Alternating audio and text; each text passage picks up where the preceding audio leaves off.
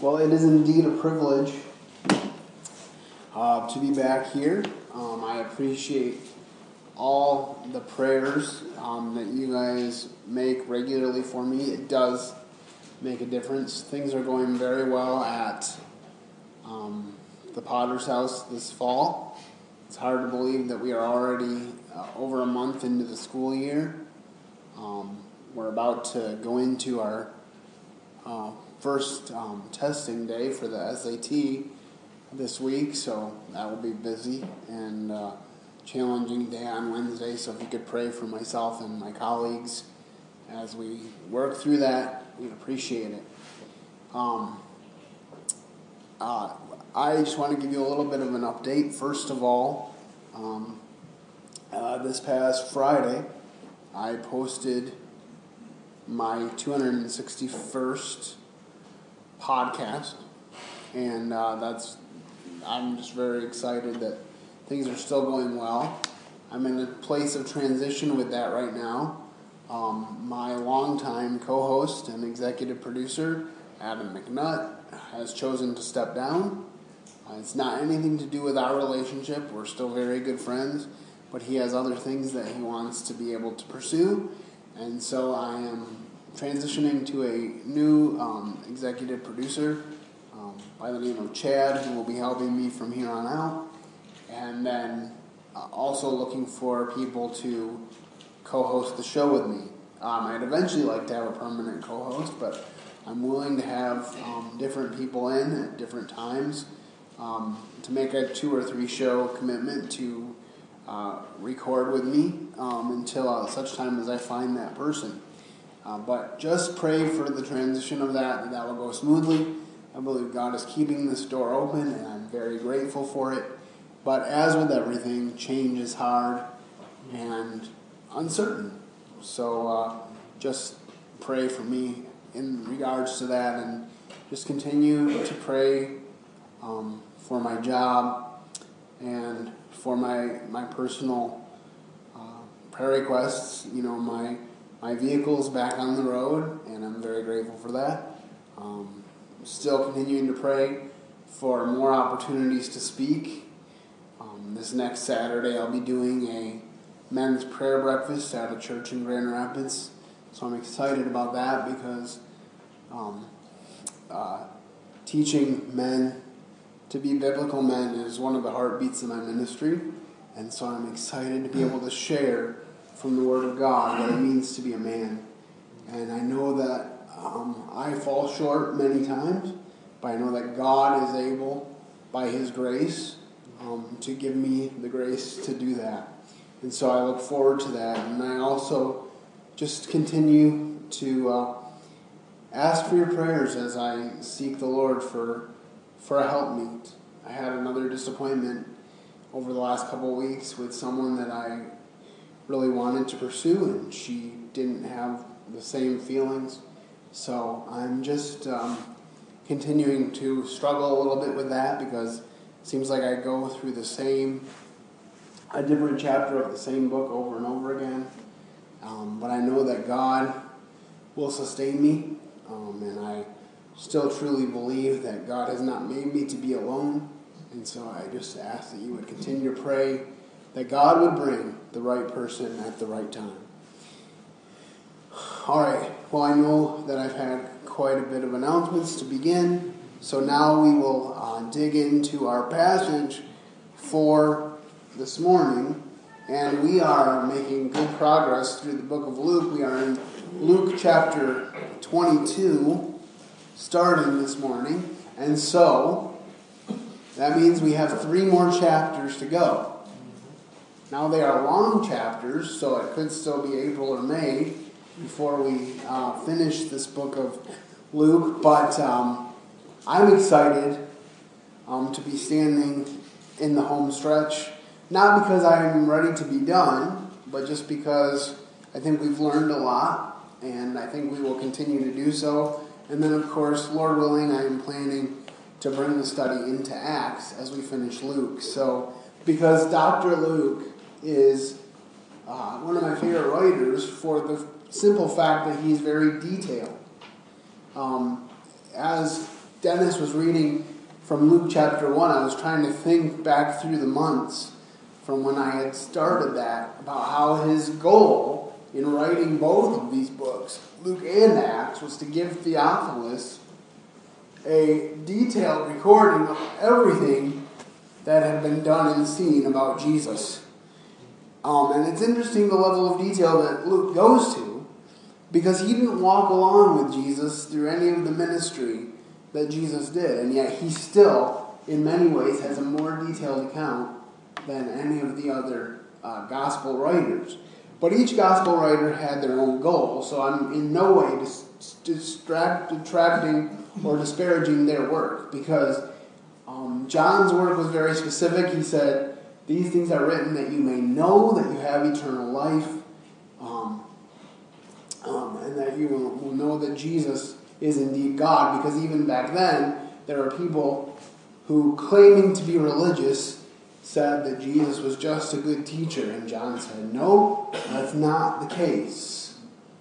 He starts out his book by saying, Behold the Lamb of God, which takes away the sin of the world. And he ends it by saying um, that if we believe in him, we'll have life through his name. And uh, before I rabbit trail too far, let's uh, get into Luke chapter 22. And uh, we will be reading um, the first 30 verses, Lord willing, this morning. But we're going to start out with the first 13 verses. And I titled um, today's message, Jesus Prepares His Disciples for His Departure. Now, we know through studying the scriptures that Jesus had done this many times throughout the three years. We know that at least three different times he said, I'm going to be killed and I'm going to rise again the third day. He may have even said it more often, but we have three recordings. And uh, still, the disciples didn't fully get it. But let's read from Luke chapter 22, starting in verse 1. Now the feast of unleavened bread drew nigh, which is called the Passover. And the chief priests and the scribes saw how they might kill him, for they feared the people. Then entered Satan into Judas, Judas surnamed Iscariot, being of the number of the twelve. And he went his way and communed with the chief priests and captains how he might betray unto betray him unto them. And they were glad and covenanted to give him money. And he promised and sought opportunity to betray him unto them in the absence of the multitude. Then came the day of unleavened bread, when the Passover must be killed. And he sent Peter and John, saying, Go and prepare for us the Passover, that we may eat. And they said unto him, Where wilt thou that we prepare? And he said, Behold, when you are entered into the city, there shall be a man that will meet you, bearing a pitcher of water. Follow him into the house in which he enters in. And you shall say unto the goodman of the house, The master saith unto thee, Where is the guest chamber where I shall eat the Passover with my disciples? And he will show you a large upper room furnished. There make ready. And they went and found as he had said unto them, and they made ready for the Passover. Now, there's some interesting things here that I want to bring out. And first of all, would be that um, the Feast of Unleavened Bread is upon them. So they go, um, so Jesus is headed toward Jerusalem. And I don't remember which other um, gospel it's record. This is this particular thing is recorded in, but it, but we read in the scriptures that that his disciples tried to discourage him from going to Jerusalem because they said if you go to Jerusalem, they're going to kill you. And Thomas the apostle, for all for all the grief that he gets for being the doubter, which by the way I think any one of the other ten would have been doubters themselves if they had not been present.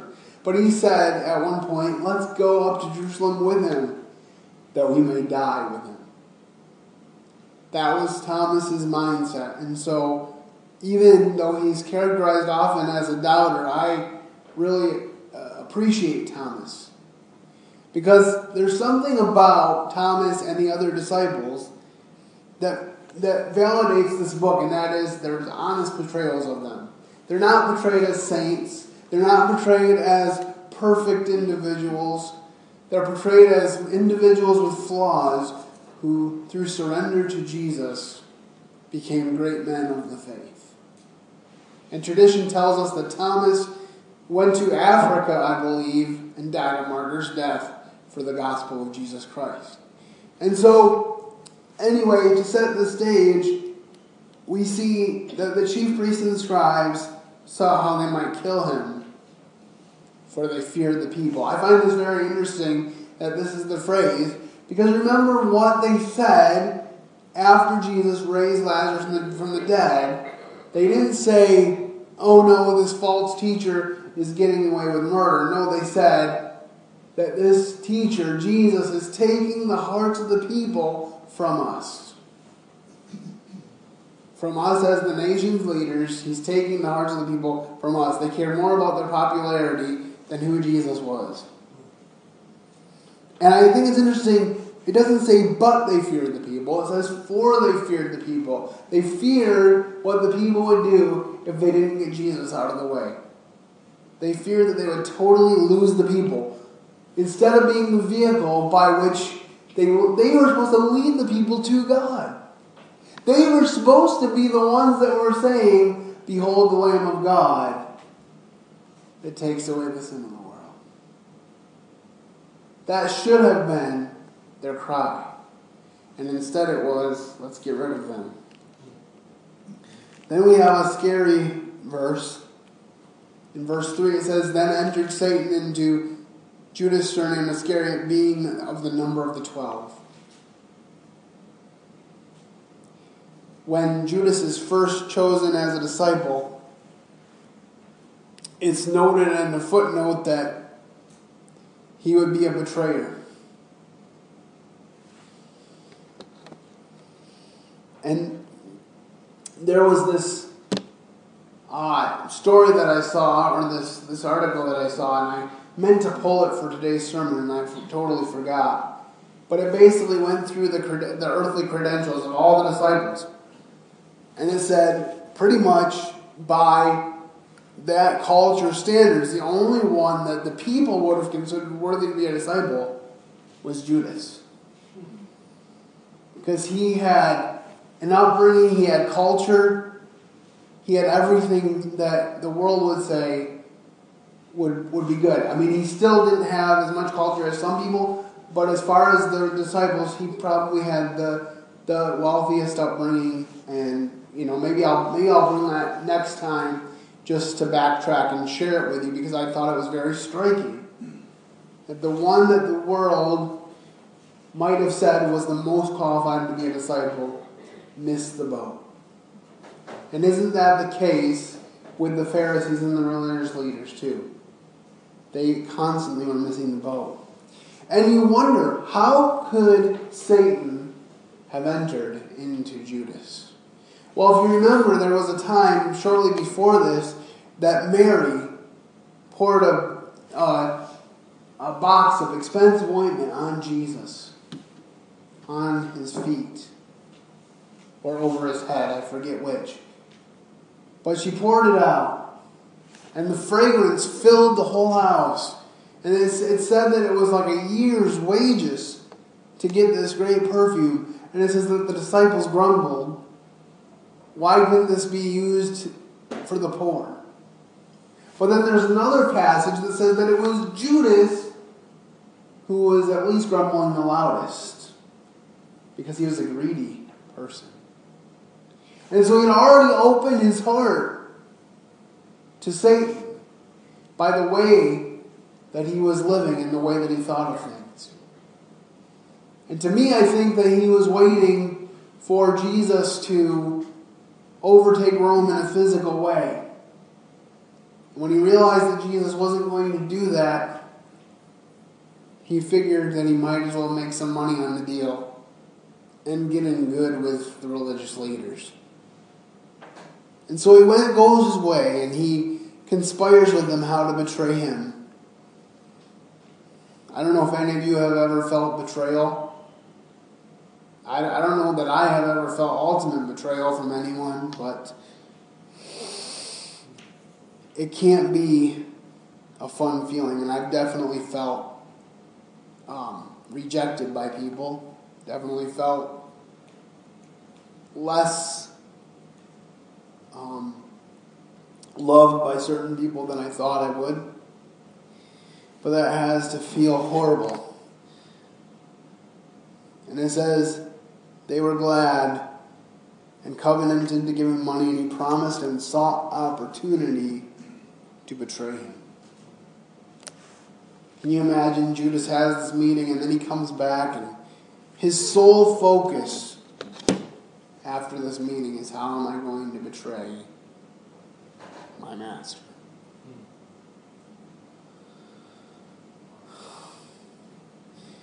And then as we go down, we see Jesus giving very specific instructions about the, pa- the Passover preparations.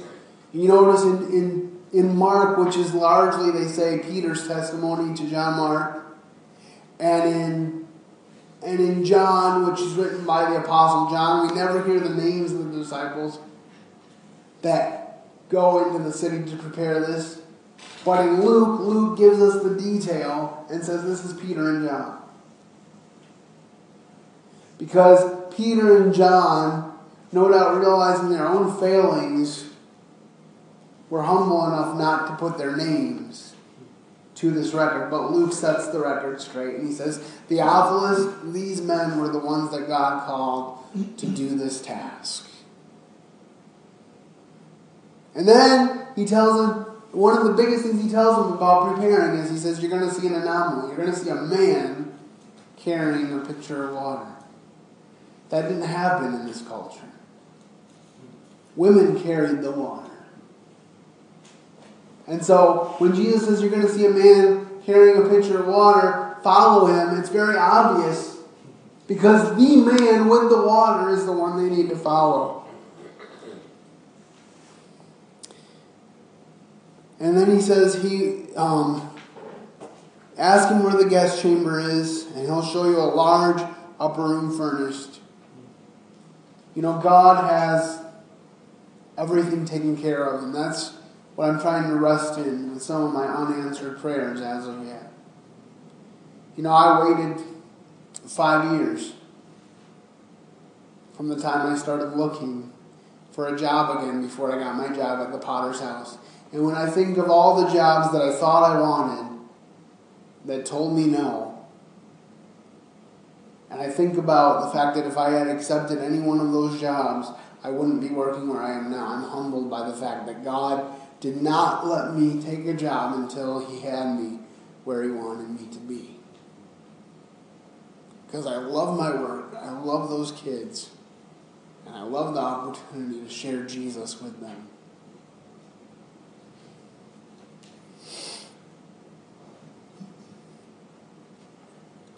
And they went and found as he had said. Does God ever lie? Everything he says is yes and amen. When God says something, it either has happened or will happen. And because we have the testimony of what has happened, we can believe what will happen. Let me say that again. Because we have the testimony of what has happened, we can believe what will happen. Such a blessing. And when the hour was come, he sat down, and the twelve disciples with him. So we see in this first point, Jesus had to go to Jerusalem. It's kind of like when it says he must needs go to Samaria. Most people would go around Samaria. Most people would avoid Jerusalem. They would say, Jesus, just celebrate the Passover outside of Jerusalem. You don't have to go there. But he knew he had to go there. The Bible says he set his face as a flint. We look at Galatians chapter 4, verses 4 and 5, if somebody could read that by way of cross reference for us. Galatians 4, verses 4 and 5. This is talking about Jesus coming and the task for which he came. So, whoever gets there first, if you could read it for us.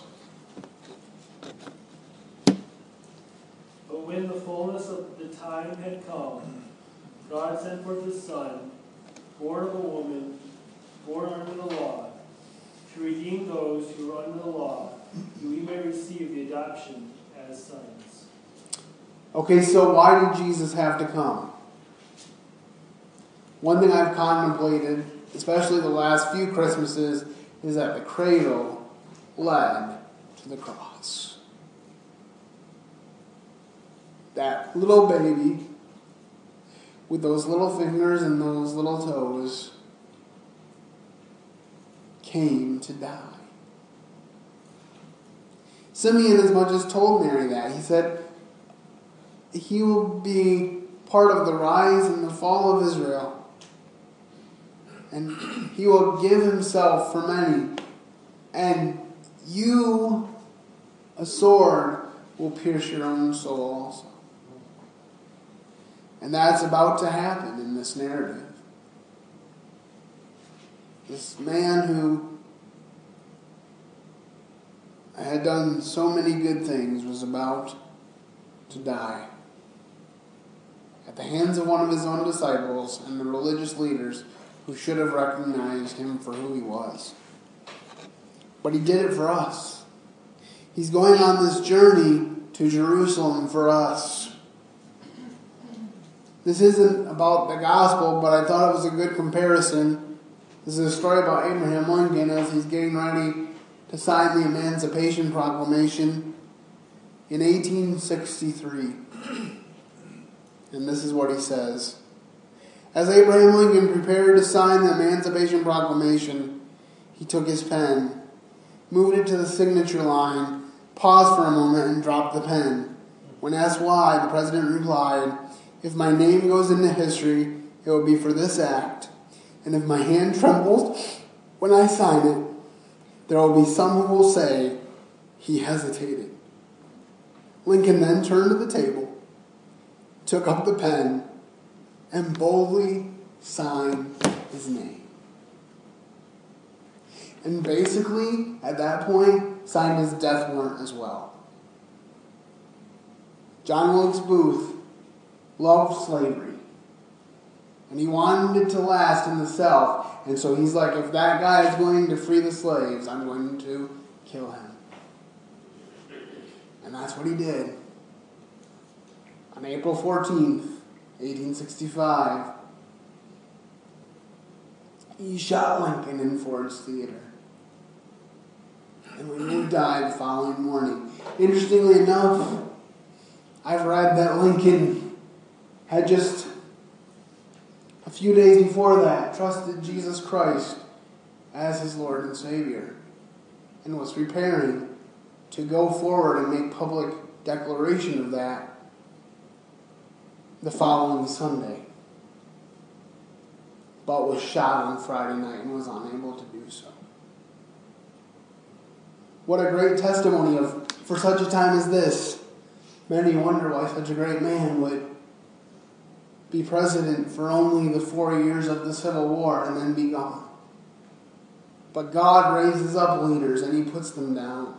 And He had a purpose for it. And my, my main point in bringing this up is that Jesus just as Abraham Lincoln did when he signed the Emancipation Proclamation. Jesus set his face as a flint so that he could sign our Emancipation Proclamation, so that he could say for, uh, free to you and I, you are free from the law of sin and death. Death has been swallowed up in victory. He didn't waver. Yes, he asked God to remove the cup from him, as you will read. But he said this, nevertheless, not my will, but thine be done. All right, our second point. Jesus leaves the disciples a remembrance. Luke 22, 14 to 23. And when the hour was come, he sat down, and the twelve of his disciples with him. And he said unto them, Who With desire I have desired to eat this Passover with you before I suffer. For I say unto you, I will not more eat thereof until it be fulfilled in the kingdom of God. And he took the cup, and he gave thanks and said, Take this and divide it amongst yourself. For I say unto you, I will not drink of the fruit of the vine until the kingdom of God shall come. And he took bread and gave thanks and brake it, and gave unto them, saying, This is my body, which is given for you. This do in remembrance of me. Likewise, he took the cup after supper, saying, This cup is the New Testament of my blood, which is shed for you. But behold, the hand of him that betrayeth me is with me on the table. And truly the Son of Man goeth as it was determined, but woe to that man by whom he is betrayed. And they began to inquire among themselves which of them it was that should do this thing. And so he institutes the Lord's Supper. I'm so thankful that every week we get to come aside from the world and experience the Lord's Supper and experience that remembrance. For Jesus said, This do in remembrance of me until I come, for he is coming. And the disciples were distressed and they said, Who is going to do this great, this horrible thing?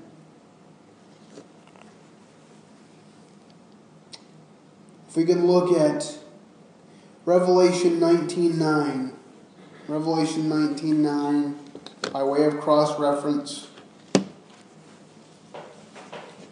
If you get to it, please read it for us. And he saith unto me, Write, blessed are they which are called unto the marriage supper of the Lamb. Saith unto me, These are the of God. So Jesus is saying here, I'm not going to drink of the fruit of the vine until I drink it in my Father's kingdom. So someday, when we go to the marriage supper of the Lamb, he will drink of the fruit of the vine again. And he will do it with us, having completed the full work for which he has been called. Because the same God that died for us and rose again the third day is the one who says, I am preparing a mansion for you. And when it's completed, I'll come and get you, that where I am, you may be also. See, it goes back to what I said earlier that the things that He has done show us that we can prove the things that He will do. And I'm so thankful for the Lord's Supper because as the children of Israel, so are we a forgetful people. How many times in the Old Testament did he say, I am the Lord your God who brought you out of the hand of the Egyptians? Why did he say that? Because they kept forgetting. It says in the first chapter of Judges, there arose a generation that knew not God nor his mighty works. How did that happen? Because the generation before them dropped the ball. Now, I'm not responsible for the generations, whether the generations that follow me drop the ball, but I am responsible not to drop the ball for my generation. I am responsible to make sure as many people as possible don't forget God or His wonderful works to the children of men. That's why I do what I do. That's why I preach the gospel. Because it's the greatest news ever. And I don't want anyone to forget.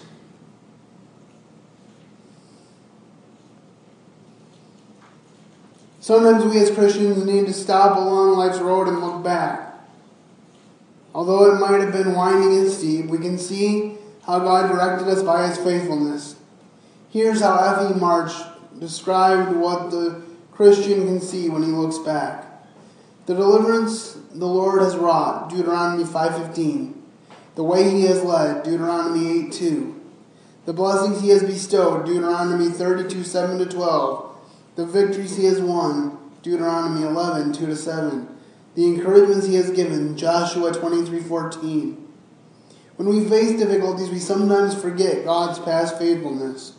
We see only detours in the dangerous path, but look back and you will also see the joy of victory, the challenge of the climb, the presence of your traveling companion who has promised never to leave you or forsake you. What a blessing. And now, Jesus, in this time where he is no doubt already agonizing about what is to come, he must take some time to teach the disciples what it means to be great. Um, so, Luke. Luke 22, 24 to 30. And I find it interesting that one second they're lamenting who's going to betray Jesus, and the next they're asking who's going to be the greatest. And it says, and there was also a strife among them, which should be the, uh, which of them should be accounted the greatest. And he said unto them, the, the kings of the Gentiles exercise lordship over them, and they that exercise authority upon them are called the benefactors. But you shall not be so, but he that is greatest among you, let him be the younger, and he that is chief is he that doth serve. For whether is greater, he that sitteth at meat or he that serveth? Is, not, is it not he that sitteth at meat? But I am among you as he that serveth. Ye are they which have continued with me in my temptations, and I appoint unto you a kingdom as my Father hath appointed unto me, that you may eat and drink at my table in the kingdom, and sit on thrones, judging the twelve tribes of Israel. Remember, Jesus said to John and James, I can't give you the seats on the right and left side of me. Those aren't mine to give. But he does guarantee the disciples that they will sit on thrones judging the 12 tribes of Israel. I don't know what that looks like, but I know that it will be right. I know that it will be just. And I know that it will be amazing. Because the things that God does for us are that. And I just find it interesting that in this great strife that the disciples were going through, their main concern became who will be the greatest. How easy it is for us to be distracted from what's truly important. Jesus is about to pay the ultimate price, and all they care about is who's going to be the greatest. See, I don't need to be the greatest. Because my place in glory is already reserved. I just need to be the best me that I can be and do whatever God calls me to do.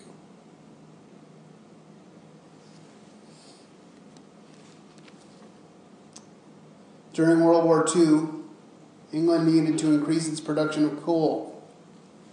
Winston Churchill called together labor leaders to enlist their support. At the end of his presentation, he asked them to picture in their minds a parade which he knew would be held in Piccadilly Circus after the war. First, he said, would come the sailors who had kept the vital sea lanes open.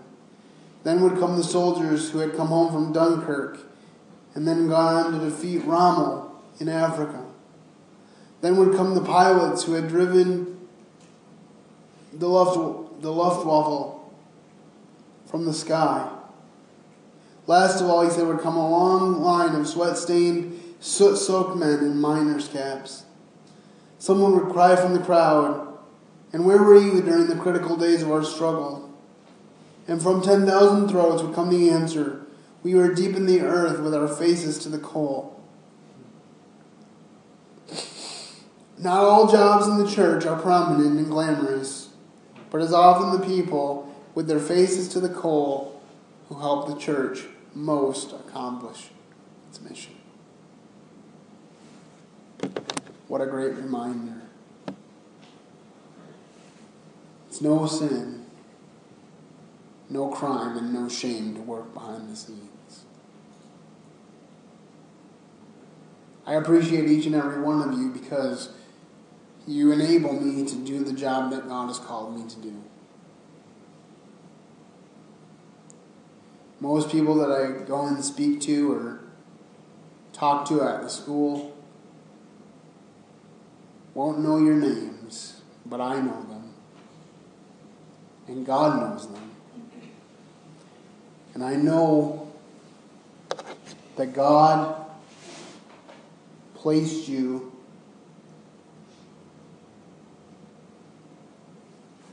in my life and that He's done great things through you for me. So I want to thank you and to say that I still need your support. I'm not going to read the passage because it's pretty long, but on your own time, I would encourage you as we talk about Jesus being one that comes to serve, that you would look at John chapter 13 this week. And you would see there not this grandiose Savior who is raised up above everyone. You would see instead a humble teacher who is washing the feet of his disciples. And he says, Just as I have washed your feet, so ought you to wash one another's feet. And it's not the foot washing that's important, it's the servant's attitude. I would encourage you to have a servant's attitude.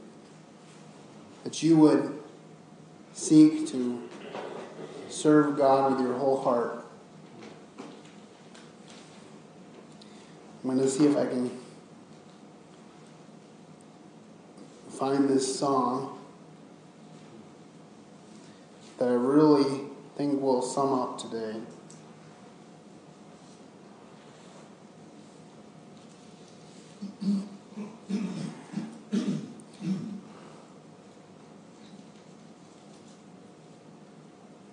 Okay, I'm to give this a try. The disciples were assembled in the upper room. They didn't know that Jesus would be leaving very soon. They talked about his kingdom as they readied for the feast. Who would be the greatest and who would be the least? One said, If there's a greatest, I hope I'm the one. Others talked of miracles that they had seen or done. No one noticed Jesus as he rose up from his seat until he knelt before them and began to wash their feet. I've come to serve you. I've come to serve you.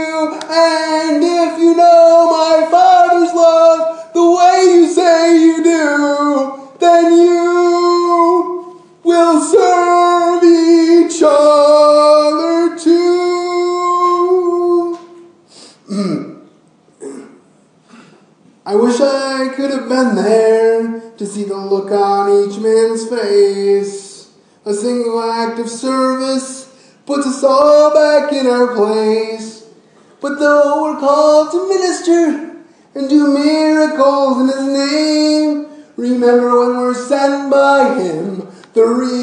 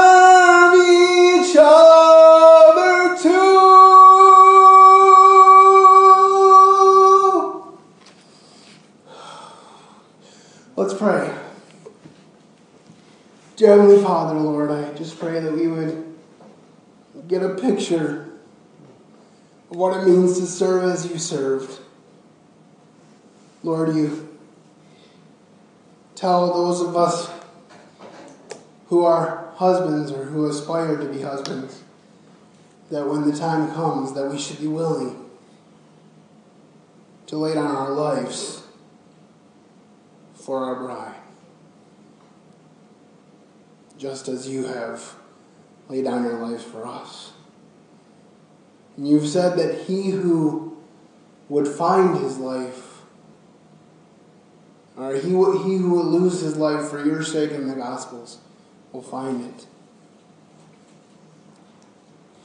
And we know that sometimes we may be called to make the ultimate sacrifice for either you or, by extension, friends or family. You've said, Greater love has no man than this, than that he lay down his life for one's friends.